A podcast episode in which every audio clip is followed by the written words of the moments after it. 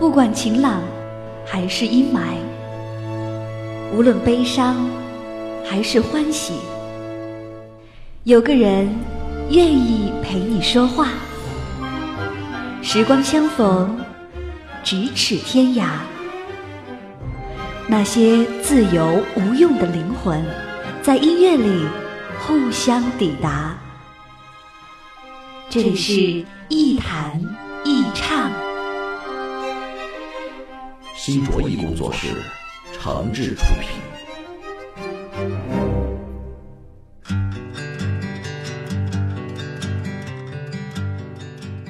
这里是网络播客节目《一弹一唱》，我是梁毅。在收听节目的同时，别忘了关注我的新浪微博“梁毅一九七六”，或者是加入“一弹一唱”的微信播客粉丝群。你可以把自己的意见、想法和感受随时随地的跟小伙伴们一块儿分享。另外呢，最近我们还发现了一个好玩的 app，叫做“分答”。分是分享的分，答是回答的答。那怎么用呢？在这个分答里面搜索“梁毅”，就可以向我提出问题了。或者是在我的微博、微信里找到我发布的这个分答的一个二维码，直接扫码就可以进入我的页面。不管什么问题、什么要求，都可以向我付费提问。那如果分享我的回答在朋友圈里被别人听到了，您自己还可以赚钱。具体的使用规则在芬达的 app 里面都有详细介绍，您可以试试看。前几天跟一个朋友一块吃饭，那这个朋友呢做了二十年的生意。期间高高低低，进进退退，有过花钱如流水，也有过拮据度日，入不敷出。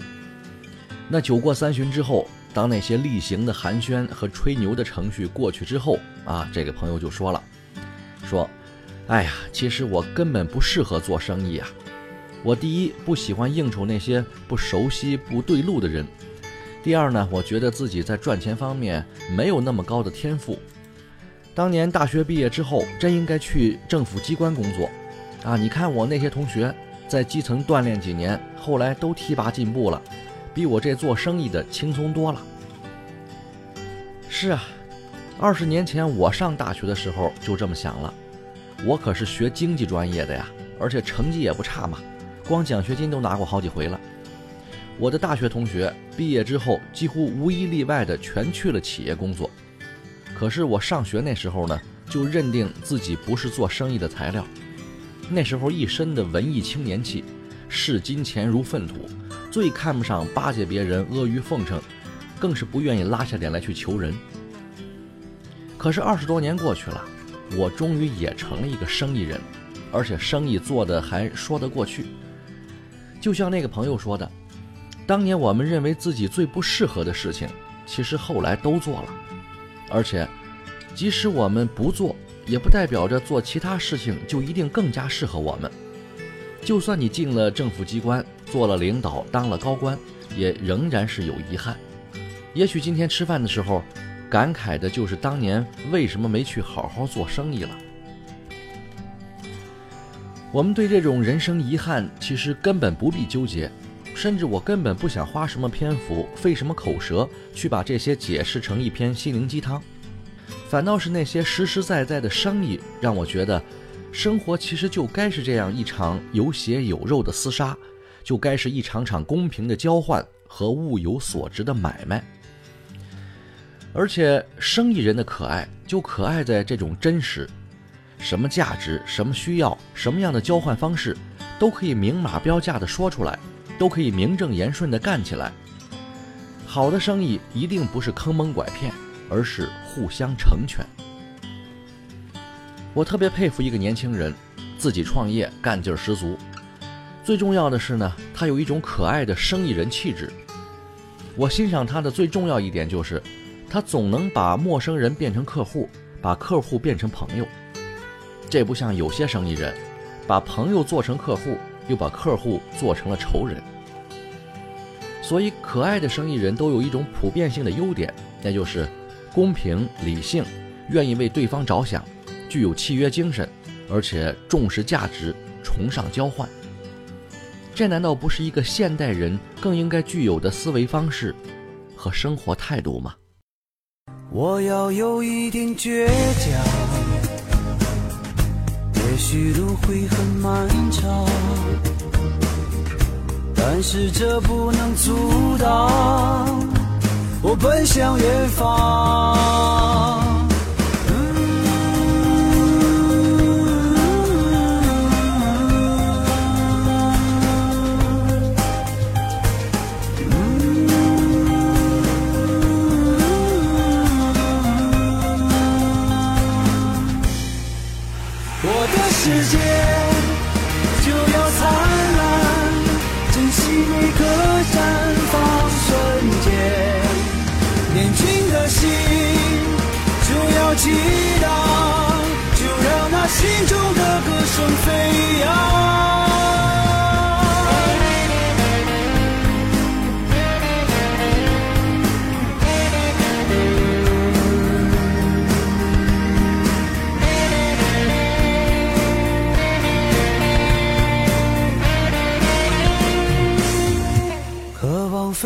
的翅膀，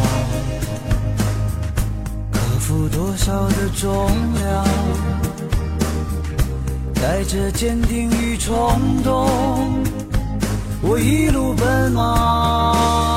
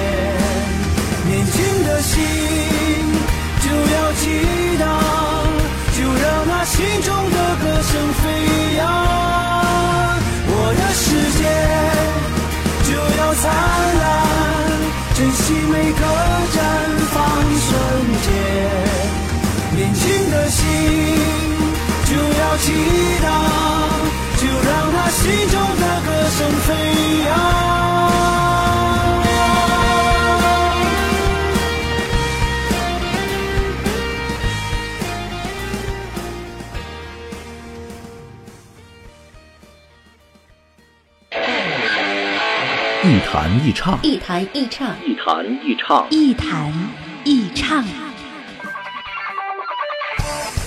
这里是一谈一唱喜马拉雅网络专属广播，欢迎下载喜马拉雅手机 APP 或登录喜马拉雅网在线收听。您还可以关注新浪微博和喜马拉雅加微账号“梁毅一九七六”，随时随地分享好声音。好节目正在继续。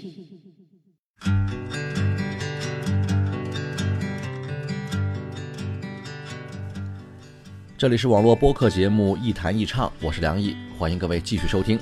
当然，您还可以关注我的新浪微博“梁毅一九七六”，或者是加入“一弹一唱”的微信播客粉丝群，随时和小伙伴们分享你的意见、想法和感受。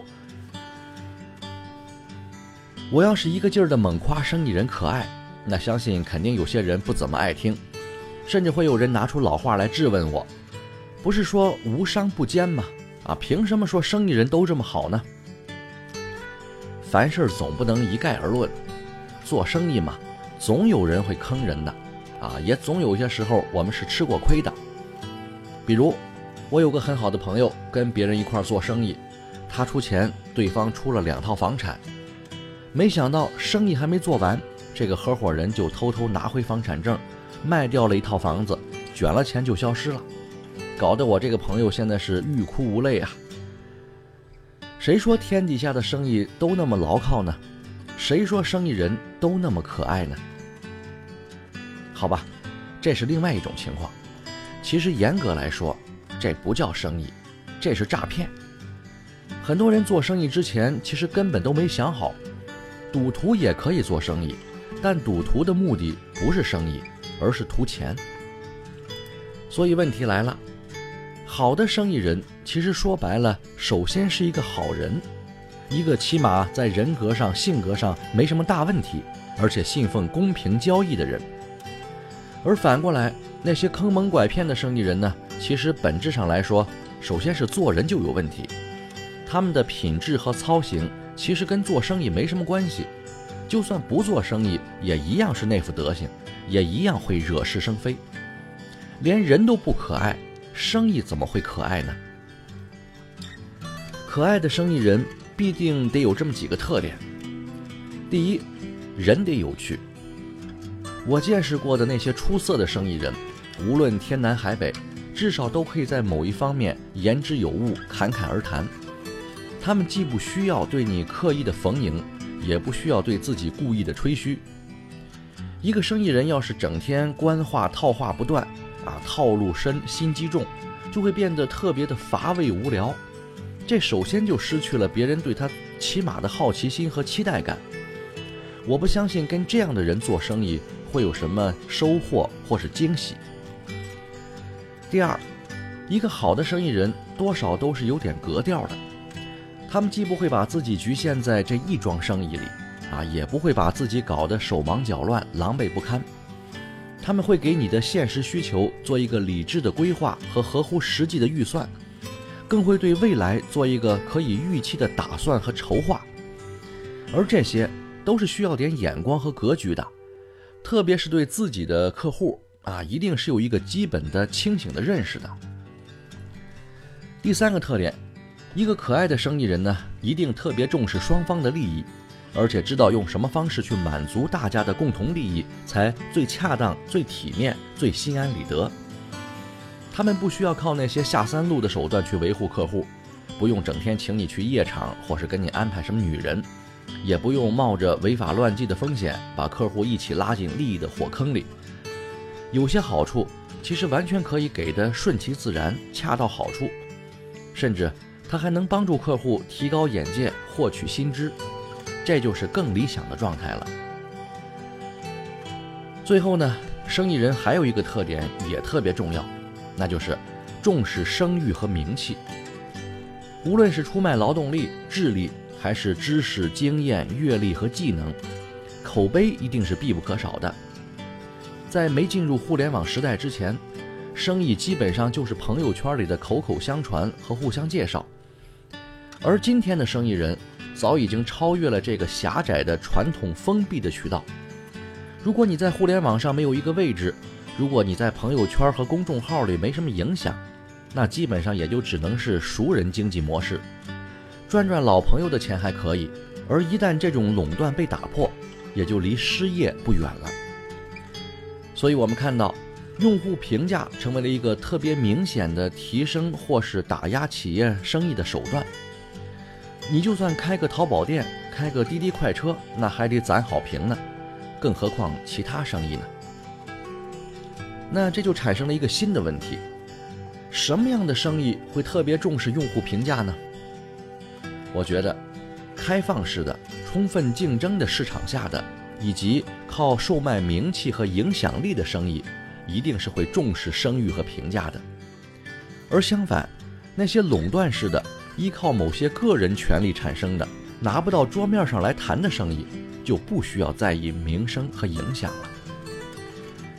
所以，做第一种生意，干净、省心，有客观约束，也有自我动力，那生意人身上的理性光芒就会展现出来。而做第二种生意，也许更容易发财，但是阴暗、鄙陋，风险也高，社会评价低，自我感觉差。这些特点都会写在每一个生意人的脸上，带在每一个生意人的行为举止里。这就跟我们看相貌就能够知道一个人的基本生活状态是一样的。说白了，做生意如果仅仅为了赚钱，其实是一件特别无聊透顶的事情。之所以很多人没有察觉这一点，是因为他们根本就没赚到钱，却又不知道为什么没赚到钱。我现在特别喜欢跟那些可爱的生意人打交道，因为我对人性和道德越来越不抱有幻想。很多事情如果能有点基本的商业思维和契约精神，其实根本就没那么复杂。就像罗振宇老师说的，商业解决不了所有问题，但是在现代社会，商业也许是最不坏的一个选择。好吧，今天节目就到这儿，我们下期再见。一座山的位置需要多少次的攀？一条路的坎坷过后，多少会有平坦。在这浮夸的世界里，找个梦为伴，绝不让这一段旅程留下遗憾。